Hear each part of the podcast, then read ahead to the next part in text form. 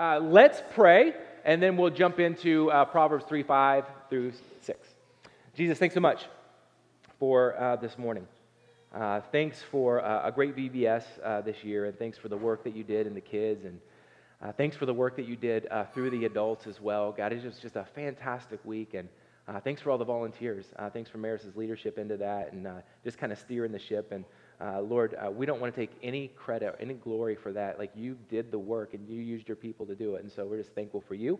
I pray that you would receive it all. We're going to give our time and our attention to you this morning as we look at your word, uh, Father. Would you give us wisdom to understand what you have for us?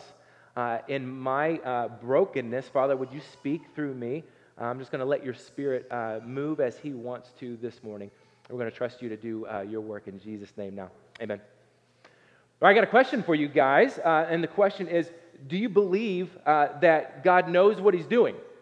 And I mean, like, he, he's got a plan for everything. Uh, he's got a plan for your life. He's got a plan for humanity. He's got a plan for the world that He's created. Do you uh, believe that? And, and, and hear, hear, me out, right? I'm not asking uh, if you like His plan, okay? Because that's a, that's a completely different question, right? I'm not asking if you agree with His plan because that's a different question as well. I'm asking, do you believe that He has a plan and that He knows what He's doing with the world that He's created, especially with, with your life? And I think how we answer that question um, is going to help shape the way we look at the situations that we have in life to either be motivated that no matter how good life is for you right now or how bad life could ever get for you that you somehow you don't lose hope because you know that in the grand scheme of things that god has a plan for you or you could maybe get a little bit depressed because the situation that you find yourself in is just kind of ah you know, it, it is uh, what it is, and it really doesn't feel like there may be hope for anything different in your life. And so, as you know, we're in a series uh, called Old School Wisdom as we look at the book of Proverbs. And, we're, we're looking at how God has given his wisdom in the past and how that wisdom isn't antiquated and it's not out of date, but it's actually exactly what we need to live the life that he's called us to live right now. And so we're taking his old school wisdom and we're bringing it into the now into our real life scenarios and situations that we're living in to see how he would steer and direct us. And so what we've been looking at is kind of this is where the rubber meets the road kind of theology. Not pie in the sky. Um, I, I, I know this is true, but this is when my theology comes into practice to how I actually live my life. And, and the reason why we're doing this is that there are a lot of contributing voices in our culture right now that would say, hey, I, I know what's true, and it has nothing to do with what you've been reading in the Bible. We've actually evolved away from the Bible. We, we, we, we've grown past that. We're, we're, we've grown and we've evolved as a, as a society. And, and so now you have to adjust what you've believed over the past thousands of years. You have to adjust what you believe to be true to the movements now uh, of the culture. And I, I don't know, have you heard that word adjust recently? I mean, I, feel like I keep hearing this in conversations when I listen on the radio or when I watch something on television, on the news, or I just see, keep seeing this word adjust come up. And the idea of adjust, it, it's not like this, this huge shift away from things. It's this, this it, it, sounds not very intimidating because it's just little moves, right? You just make a couple little changes, uh, change, adjust what you believe just a little bit and make room now for something new. And, so the argument is that, that wise people are going to adjust to the movements of the culture. And so if you don't adjust to the culture, you've somehow found yourself in the foolish category, or you've somehow found yourself in the, anti- uh, uh, uh, the antiqued um, category, or if we want to be real blunt about it, we find ourselves in, in the bigoted uh, category as well. And it's really pretty blatant in our culture right now. And so, with all the adjusting that's taking place, I, I think it, it's critical that we are intentional with the wisdom that we're taking in. Because remember what we talked about what's coming in is eventually going to work its way out uh, in, in one way or another. So the wisdom that we're taking in, um, it's going to help shape the way we think. It's going to help shape the way that we practice. It's going to help shape the decisions and the plans that we're making for our lives. So I think it's critical to understand the wisdom that we're bringing into our minds. And there's, I think there's a, a fundamental question for believers and non believers alike that is underneath the surface of all this uh, adjusting and the cultural noise that we hear. And I think it's the question that we started with. The question is do we believe that God has a plan and that He knows what He's doing? I mean, really, do we believe that He knows what He's doing in this world? Because if we believe that He has this overarching plan for our life and, and for humanity as a whole, then it's easier for us to not go along with just the flow of what's being spoken. If we believe that he has a plan, then, then I know that I'm able to stand firm, maybe against the cultural water, and not feel like a fish out of, of the water. But if we believe that life just happens, and there's really no kind of blueprint or grand scheme behind what's going on, then it's going to be easier for us to just kind of be like, well, eh, let's just watch this one shake out. Let's just see how this uh, ends up going. And so, what I want to do is, I want us to look at two verses of wisdom that Solomon has been passing down to his sons and passing not only to his sons, but remember how we talked about this isn't just to his sons, but he's also writing as a sage for generation to generation to generation that are going to come to those who are sitting in this room right now for us to hear. So, I want to look at these two verses that I think, if we let them, can shape how we believe or, or how we practice uh, what we believe no matter where we've been in life up to this point, no matter where we find ourselves, I think these two verses, if we let them, they will give us wisdom that can help shape uh, our life right now. And so Adeline already read uh, these two verses, but I just want to refresh our memory here again in Proverbs 3 5 and 6. Here, here's what Solomon writes Trust in the Lord with all of your heart, and don't lean on your own understanding. In all of your ways, acknowledge him, and he'll make straight your paths. So what I want to do is I just want this is like two verses, guys. We're not going any further than that. This is where we're at, and so I want to take time for us to really look at this and, and break down uh, what what it means. And so, what does it mean then for us to trust in the Lord with, with all of our hearts? Well, the operative word here is highlighted. It's trust, right? But it's not just a blanket trust that you just place on anything. This is trust that gets focused on the Lord and that's qualitated or it's qualified um, by the quality uh, that comes from our heart and the devotion that comes along with it. And, and so let's look at this trust. Trust means to lie down on. Trust means put, to put the entire weight uh, that you're carrying or that you're holding to put it onto something. So it's like this if we go to sleep uh, on our bed at night, you, you lie down on that bed with all of your weight, and you are trusting that that bed is going to hold you up throughout the night, right? None of us go to bed at night looking at our bed and be like, well, that's been a pretty good bed for the last 10 years. I hope it does its job tonight. None of us look at our bed and just think, well, I, I, I hope it's going to uh, just, just hold up. No, what we do is if you've got a little bit of spunk in you, you start down the hallway and you run as fast as you can, and then you Superman into that thing, all right, and you land as hard as you can.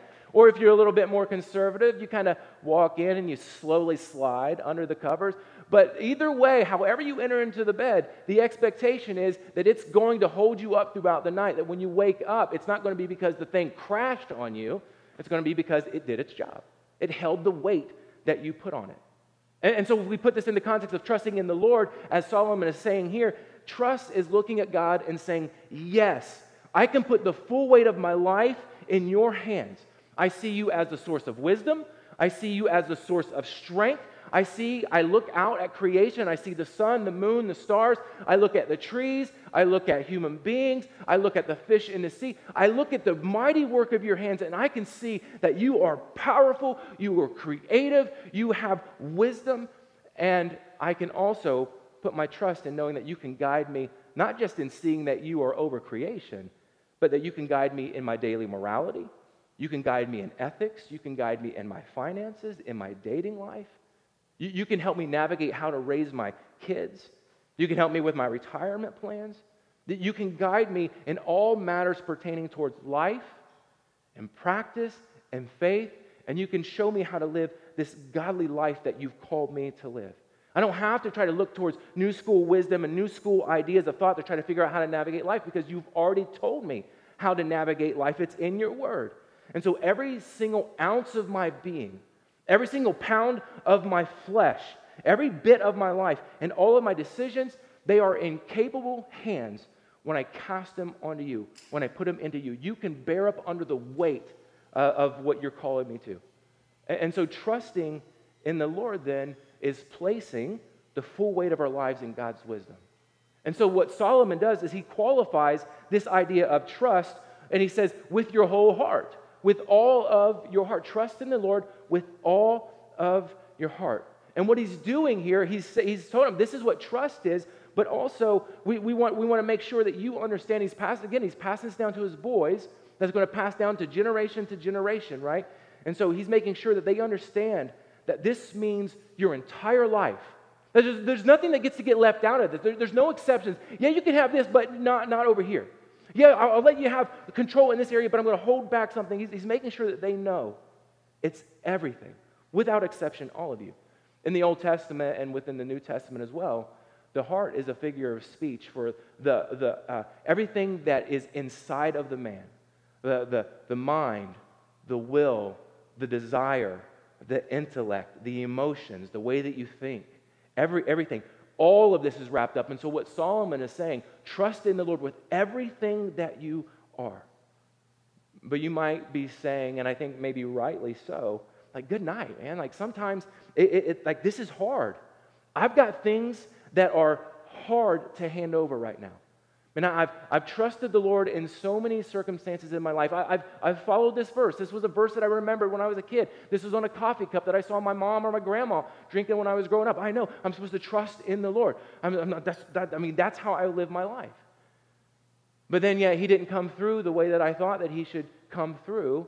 Things kind of fell apart. And I don't know if I can trust him with that particular area anymore.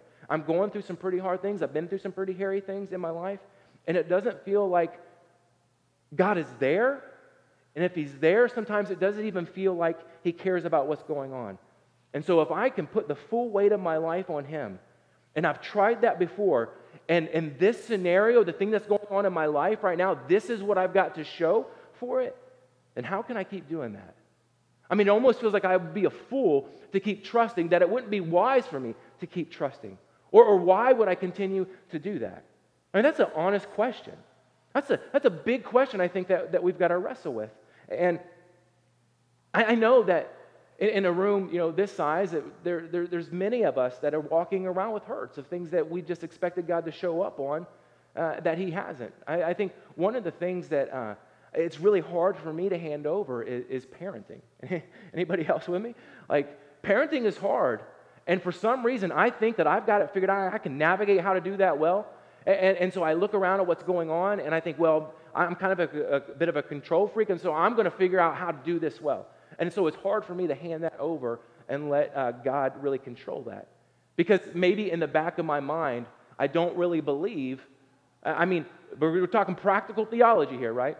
Sometimes I don't believe that He's going to do the right thing, that I've got to figure out how to do that better. But there's, a, there's an idea or there's an ideology of theology that runs throughout the Old Testament, um, that a theme that, that's at work there that, that God is constantly working behind the scenes for the good of his people, right? We, we talked about that in the song that we just sang, that God is for you, that he is for you, that he is for you. And it's really hard for us to sing sometimes because we're not in that place. But this, this is the theme that runs all throughout the Old Testament, that he is constantly working behind the scenes to bring about uh, good. And so when you think he's not there, he's there. When you think he's not active, he's active, right? And so even though Joseph, who is a kind of a case study for us, he was sold into slavery, he was accused of rape, he was thrown into prison, God was working behind the scenes in his life to bring about um, uh, a way uh, for a land that was about to get uh, riddled with famine he, he was using Joseph and raising him up in a way that he had no idea of that he might help save a whole civilization. But while he was doing that, God was still at work. He was bringing and he was building the whole Hebrew nation as well. He was making them a populous group of people. God was working behind the scenes to raise Joseph up. And he was doing a, a great work. But I'm guessing that while all this was going on, Joseph didn't feel like any of this was good in his life, right? I mean, he was betrayed by his brothers and sold into slavery. I don't know if that would have felt good for any of us. I'm sure it didn't feel good for him when, when, when, when he's um, being uh, accused of rape, when all he wanted to do was flee away from immorality. Like he tried to flee, but he gets thrown into prison. And he's forgotten there. I'm sure it didn't feel good for him to sit there for year after year. Like, is anybody going to see that I didn't do anything wrong and to come and, and rescue me? But yet, in the middle of all of this, when it's not going the way that he would expect it to go, God is at work behind the scenes doing a mighty, mighty work. And even though the Hebrews, right, they were enslaved in Egypt, God was working behind the scenes with Moses to set his people free and to create a people that he would set apart for his glory. And we turn the pages past the Old Testament and we look into the New Testament. Just as the, as the pages of the Old are turning, it looks like the world is at its bleakest and it couldn't get any darker.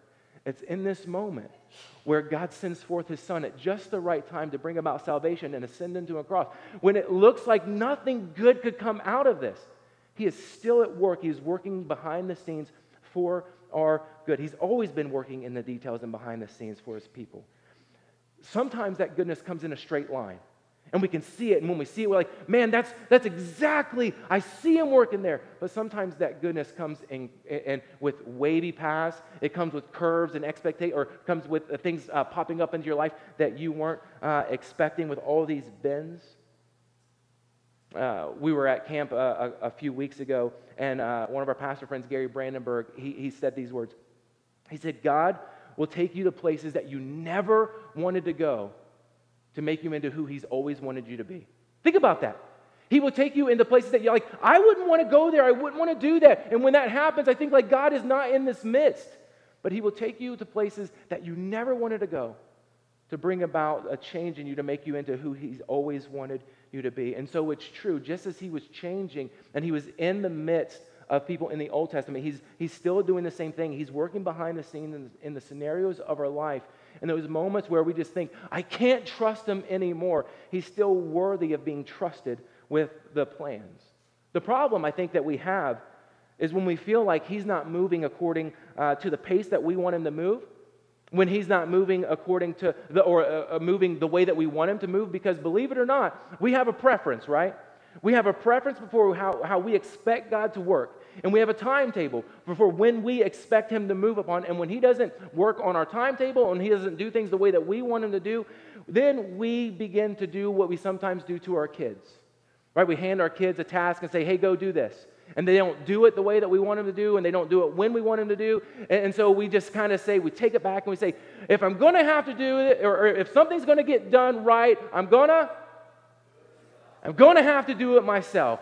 And so we take it away from them and say, you know what? I'm going to do this myself. And my guess is there's been a time or two where you've just become, and we've just become, you know what? I'm just going to have to do it myself. I'm just going to have to take the matters into my own hand. I'm going to have to grab the bull by the horns, and this is how it's going to happen. And so I think we all have to answer this question, this internal question Do I really trust and do I really believe that God is in the details of my life? Can I trust Him with that? Can I put the full weight of my life on Him? And again, we're talking about boots on the ground theology. This is not pie in the sky kind of stuff.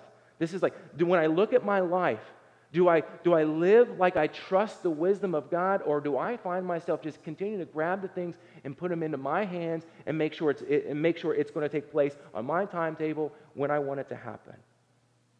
Can, can we agree? I, I think that, that life is much easier when we just kind of uh, follow what everybody else is doing? Uh, think about that for a minute. Can we agree that life is easier when we just go along with what everybody else is doing, right? When we're not rocking the boat. We don't make any wrinkles into the plan. We don't make a fuss about what's going on around us. Like we're, we're supposed to make a ton of money and be happy, right? There's a cultural ideology that happens that says just live for the dollar. And, and so we don't want to rock the boat. And, so we just kind of go along with that ideology. And so that practice begins like, I'm going to spend all of my time at work. I'm going to spend all, and so I'm not going to be around my kids, not going to be around my home, not going to be invested in the things that God has called me to. I'm just going to let society begin to, to run its course. I'm supposed to find someone or anyone to love, to love me, that can make me happy, regardless of what the gender is. And so we look for ways to adjust our dating morality and our decisions for relationships and marriage based on simply a physical desire and what is culturally normal around us. And because we don't want to rock the boat, we agree with the ideology that's taking place. And so we try to adjust just enough, not, not huge shifts, but just a little adjustment so that we don't rock the boat.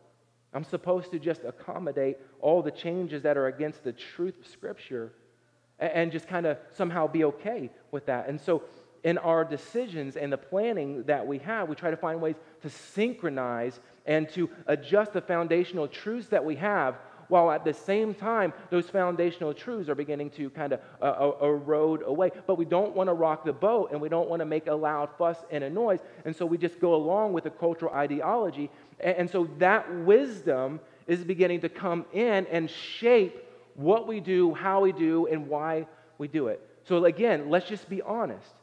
Life would be so much easier if we just did what everybody else was doing. Right? But that's not what we're called to. That is not what we're called to at all. And I don't think that's what Solomon is calling his, his boys to or what he's calling us to either. Um, he's setting up a distinction between how his boys are going to navigate a culture that is pluralistic in its faith, pluralistic in its practice, and is morally and spiritually shifting away from the one true God that has constantly been at work in their midst. And so, what I think he's saying to his boys here and to those who are going to hear his words that, they, that there are going to be people who are going to trust in whatever cultural wisdom that's out there, whatever the popular norm is. But he's saying, but you boys, you children of mine, you believer who are going to read this thousands of years from now, you trust your plans and your decisions and how you shape your life. You put the full weight of your life on God. And you want to make wise decisions? He says it's not going to be in your own understanding. He says, don't lean on your own understanding. This is how you do it. You trust in the Lord with all of your heart, and you don't lean on what's going on inside of you. You don't lean on what's going on in the culture. The image of, of leaning here is the person leaning on their staff. So somebody uh, goes and they work a hard day out in the field, and they, they come back and they're tired, and so they're carrying around a staff with them. The idea is that they lean into their staff to bear their weight when, when they're tired, right? That was a normal thing to do. When you're tired, you just kind of lean on anything that makes it easy uh, to stand up. But the temptation is, and I think what Solomon is pointing out, that there's a temptation here to lean on things that are likely going to break, that they're going to bend, rather than uh, something that can actually hold your weight when you lean into it. I, I don't know if you've ever leaned against something and you expected that it was going to hold your weight and then it moved on you. Like we have some of those uh, dividing walls that we can divide the stage with or that we can put out and, and make different rooms with or whatnot. And if you know, those are on wheels. And if, you, uh, if those wheels aren't locked and you lean into that wall, that wall is going to move and you will likely fall down. Although it's a wall that looks like it's going to stand, it can't bear the weight that you put on it. How many of you have just kind of been uh, leaning sometimes and you lean, on, you lean on something and then it moves out from under you, then you just kind of stumble and you look around like, hey, did anybody see that? And you're like, uh, uh, no, I'm glad nobody saw it, or somebody got it on camera and then the thing goes viral, right? What Solomon is pointing out here is that what we put our weight on should be able to hold our weight. And he's saying that Jesus, or that, that the Lord is able to, to hold that, um, that weight. And here's where the rubber meets the road. You're working two jobs so you can put food on the table, right? And you, you come home and you're tired, and your kids want to talk about what's going on at school. And you're not there, like you're just tired, and, and, and you say, I, I, I need something to lean on, something to help me. And so we just send them to something mindless. Or you, you're, you're working and, and you're going to school at the same time and you've got all this work that you got to do. You just can't possibly take in any more information. You're like, what am I supposed to do? With? And you just lean on whatever it is that you can and lean on. And, and then for moments, we take our hands off of the wheel and say, I don't need to be intentional right now. I don't need to be careful about what's coming in and what's going out. I don't need to be careful about what's shaping my child's mind or what's shaping my, my mind in the moment. Like it will all work out. But I think we're beyond the time where we can just check out and take our hands off the wheel because everything that's coming in, it actually matters. In Matthew 5 through 7, Jesus gives like this amazing sermon on the Mount, right? He, he's talking, and I think what he's doing, and he's, he's obviously he's, he's uh, talking to Pharisees with the law um, uh, about the law and how Jesus is better than the law, and there's some distinctions that, that make it better than the law. But at the same time, I think he's addressing this idea that it's easier to go with the flow and to lean on just anything that's close to you, but wisdom that actually helps wisdom that holds us up, is often going to come from places that you wouldn't necessarily expect. Because people who are living in the kingdom of God we live in this upside down kingdom where things don't always look the same as they look in, in the world, right? The, the, the things of the kingdom, the beliefs, the practices in the kingdom, they're often upside down. And so, if that's true, then the wisdom that we take from the kingdom and for the kingdom is often upside down and it doesn't make sense to the world around us. And, and so, Jesus, he, he shows us that there's this greater kingdom ethic that governs how we believe and it governs how we live as believers. See, what happens is a cultural ethic, it doesn't teach you to make decisions to work out the ups and downs in your marriage. Right? There are ups and downs, like there are good days and there are bad days. A cultural ethic would say you split. If it gets bad, you go find somebody else that's going to make you happy. A cultural ethic doesn't teach us uh, to make decisions to give away our treasure and to find ways to invest in the kingdom. A cultural ethic is going to say, pack your treasure in, pack as much as you can, build it here on this earth. A cultural ethic is going to tell us that when you've been wronged, you don't look for ways to turn the other cheek, right?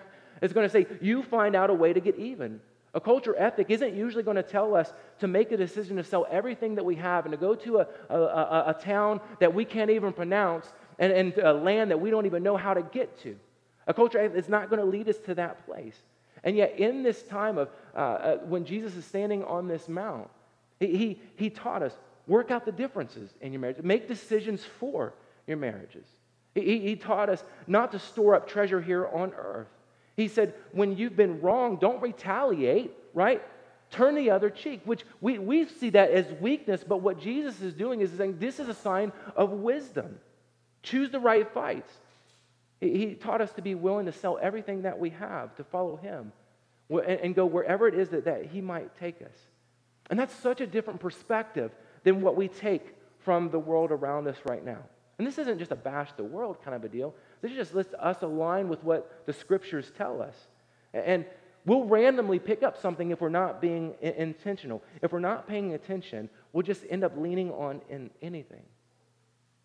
I think the, the assumption that Solomon is having here as he's writing to his boys is that the intellect alone, listen to me, the intellect alone apart from God will never lead us to where we want to go. It will never lead us to the right conclusions. But because the truth is, is that uh, um, we are redeemed, we are made righteous in the Lord. He has done a great work in us, but there's still a fallibility in us that we're still carrying around our flesh. And so we mess up, and we don't always know what's best for us. How humbling is that? That, that, that as human beings, who've got 20, 30, 70 years behind us that we don't always know what's best for us. But, but the, the truth is, the heart wants what the heart wants sometimes, and sometimes the heart is deceitful above all things. And so we don't always know what is best for us. And so if we are always making decisions apart from God leading us, we're not going to make great decisions. And so I think what Solomon does is he keeps reeling us back in here and saying that our decisions are not to be directed by our own leaning and our own wisdom, but our decisions, if we want them to be wise and lead to the change and the character and the integrity and, and, and movement in the kingdom, I think what he's saying is that it's to trust in the Lord with, with all of our hearts, all of them. And again, that's a humbling thing. But I think that's one of the best practices and most responsible things that we can do as followers of Jesus Christ is to keep pressing in to his wisdom and, and not our own. And so if he has a plan, that means he has a will for our life, and he has a will for my life. That means I should probably want to know what that will is, right? And, and so, how do we make adjustments along the way in our decision making that aren't adjustments away from what he's revealed to us? How do we make these adjustments in a way that leads us according to, to his will? Um, are you all familiar with uh, a guy named George um, uh, Mueller? Are you guys uh, familiar with him at all? He was a great evangelist. Um, he was a great uh, missionary. And he was a guy who was constantly seeking the face of the Lord. Help me to make the decisions that I need to make. And so he, he uh, built orphanage after orphanage to help uh, bring about um, care and compassion for kids, but, he also, that he, but also so that he could teach the truth of the gospel to these kids as well. And so as he's building these orphanages, he's always asking God, Is it time for me to build another orphanage? Is, is that what you're calling me to? How are we going to feed these girls? How are we going to feed these kids? How are we going to take care of them? How many should we have in this, in, the, in this one room? Like, he's constantly asking, God, what do I do right now? And, and so, he, as a man who wanted to know and walk according to the will of God, he, uh, he, he, was constantly seeking his face. And so, he wrote some uh, ideas on what it looks like to ascertain um, the will uh, of the Lord. And here's what he said He said, I seek at the beginning to get my heart into such a state that it has no will of its own in regard to a given matter. Well, that's a pretty big deal. Nine tenths of the difficulties uh, uh, are overcome when our hearts are ready to do the Lord's will, whatever it may be. Having done this, I don't leave the result to feeling or simple impression. If, if I do so, I make myself liable to a great delusion. I, I seek the will of the Spirit of God through or in connection with the Word of God. The Spirit and the Word must be combined. If I look to the Spirit alone without the Word, I lay myself open to, the great delu- I, to, to great delusions also. If the Holy Ghost, the Holy Spirit here, guides us at all, He will do it according to the Scriptures and never contrary to them. Next, I take into account providential circumstances. These often plainly indicate God's will in connection with His Word and His Spirit. I ask God in prayer to reveal to me His will aright. Just make it clear, Lord. How many of you been making decisions like, Lord, I want to do something according to Your plan, but just make it clear, right? I don't want any, I don't want any fog there. Just make it clear uh, uh, for me. Thus, through prayer to God, the study of the Word, and reflection, I come to a deliberate judgment according to the best of my knowledge and ability. And if my mind is thus at peace, I proceed uh, accordingly. Do you notice the three of the big things that he says that he uses in, in making wise decisions according to the Lord? He says prayer, God's word, and reflection. Those three things will always line up. Do you know what he do you, do you notice what he leaves out of that? Is that he's not looking around to see what everybody else is doing.